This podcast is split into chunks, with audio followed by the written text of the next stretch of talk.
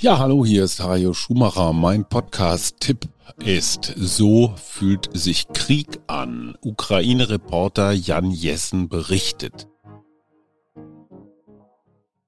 Hajo Schumacher ist Journalist, Moderator und Schriftsteller.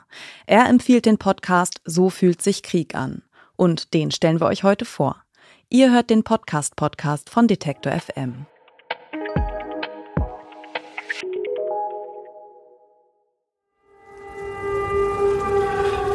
Sirenenalarm in der Ukraine. Dieses Geräusch haben bis heute Hunderttausende Menschen gehört, bevor Bomben einschlugen, bevor Bomben Häuser und Städte zerstörten und das Leben von vielen Menschen. Seit Kriegsausbruch berichte ich über den Krieg in der Ukraine. Um das Ausmaß zu verstehen, war ich immer wieder in das Land. Dort habe ich Menschen getroffen, die mir von ihren Schicksalen erzählt haben. Jede Woche werdet ihr nicht nur von den Betroffenen hören. Mit Expertinnen und Experten wollen wir einordnen, wie wir die Berichte zu verstehen haben. Das ist der Journalist Jan Jessen. Er ist Kriegsreporter und Politikchef der Neue Ruhr Neue Rhein Zeitung, kurz NRZ. Hajo Schumacher empfiehlt dessen Podcast, weil er Eindrücke vermittelt, die weit über das hinausgehen, was Nachrichten rüberbringen können. Und das liege zu einem großen Teil am Host Jan Jessen. Jan Jessen, gelernter Krankenpfleger, ist so eher durch Zufall zum Lokaljournalismus gekommen. Inzwischen ist er Politikchef der NRZ, die in Essen sitzt, eine Ruhrgebietszeitung. Und als Politikchef müsste er eigentlich auch gar nicht in Kriegs- und Krisengebiete fahren. Das tut er ja aus freiem Antrieb. Warum? Er hat 2011 einen kleinen Verein gegründet, eine Flüchtlingshilfe, war im Irak und er war jetzt schon 14, 15 Mal in der Ukraine. Und wie man das von so einer einem Lokalreporter erwartet, Jan Jessen erzählt Geschichten von Menschen. Wie bewältigen die Menschen in der Ukraine ihren Alltag inmitten von Bombenalarm, Zerstörung, Trauer und Schmerz? Und wie wirkt sich der Krieg auf die Kinder und Jugendlichen aus, die nicht mehr zur Schule gehen können und in ständiger Erwartung des nächsten Raketenangriffs aufwachsen? Das wollte Jan Jessen herausfinden und hat mit jungen ukrainischen Menschen gesprochen. Sophia ist 13 Jahre alt, ihre Mutter arbeitet für eine ukrainische Hilfsorganisation und Sophia hat bei dieser Essensausgabe als Freiwillige mitgearbeitet und hat ein bisschen was erzählt über sich. Sie hat als Hobby Klavierspielen, das hat sie uns erzählt. Manchmal lenkt sie das einfach so ein bisschen ab, äh, dieses Klavierspielen von dem, was da draußen passiert. Sie mag klassische Musik, für ein 13-jähriges Mädchen sicherlich eher ungewöhnlich. Und ich habe sie dann als erstes gefragt, wie denn die aktuelle Situation in Kramatorsk sei. Ich habe den Eindruck, dass es in der Stadt fast keine jungen Leute mehr gibt. Ich habe versucht, jemanden zu finden, aber hier ist niemand. Hier verteilen wir humanitäre Hilfe und haben mit Großmüttern zu tun, die uns ständig anschreien. Wir bringen Pakete in die umliegenden Dörfer. Das macht auch Spaß. Im Allgemeinen habe ich hier keine Angst. Ich weiß nicht warum. Nur nachts, wenn etwas hereinfliegt, ist es ein bisschen beängstigend. Aber insgesamt ist alles in Ordnung.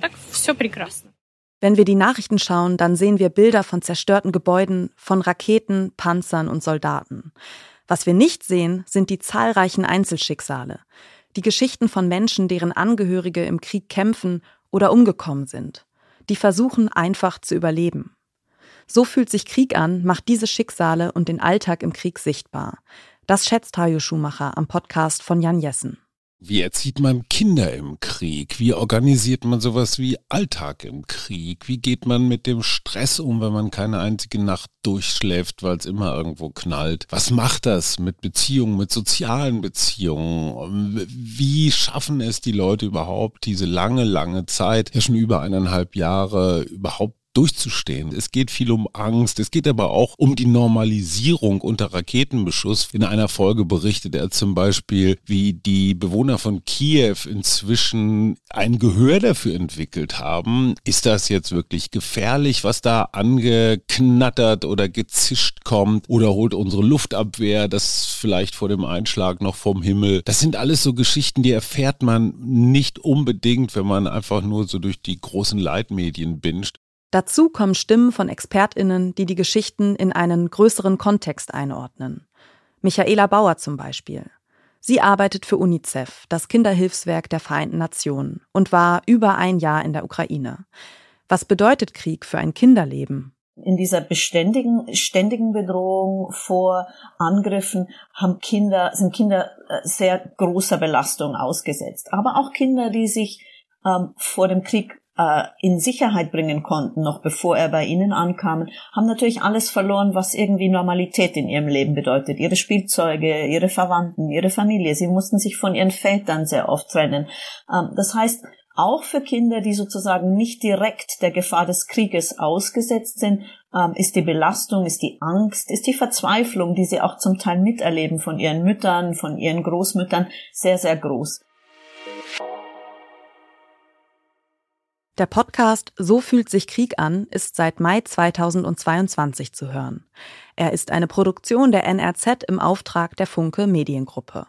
Alle ein bis zwei Wochen erscheint eine neue Folge und Hajo Schumacher empfiehlt euch, unbedingt mal reinzuhören. Da kommen Menschen zur Sprache. Jan berichtet sehr authentisch von sich selbst und seinen Gefühlen. Ja, und deswegen, so fühlt sich Krieg an von Ukraine-Reporter Jan Jessen, ein wirklich ganz geschätzter Kollege und eine ganz verdienstvolle Arbeit. Es ist ganz viel Menschlichkeit und menschliches Verständnis in einer sehr unmenschlichen Situation. Dafür habe ich aller, allergrößten Respekt. Das war der Autor und Journalist Hajo Schumacher. Wenn ihr mehr von ihm hören wollt, Zusammen mit der Sexologin Katrin Hinrichs macht er den Podcast Ich frage für einen Freund. Im September ist außerdem sein gleichnamiges Buch im Klartext Verlag erschienen. Und wenn ihr gerne wissen wollt, was eure Lieblingspodcasterin oder euer Lieblingspodcaster selbst so hört, schreibt uns eine E-Mail an podcastpodcast.detektor.fm mit dem Namen der Person und wir geben unser Bestes, eine Podcast-Empfehlung einzuholen. Dieser Podcast-Tipp kam von Hajo Schumacher. Die Folge aufgeschrieben hat Jana Laborenz. Die Redaktion hatten Ina Lebetjew, Johanna Voss und Doreen Rothmann. Die Produktion hat Tim Schmutzler übernommen und ich bin Caroline Breitschädel. Morgen stellen wir euch einen Podcast über den Fall Lina E. und seine Folgen vor. Wir hören uns.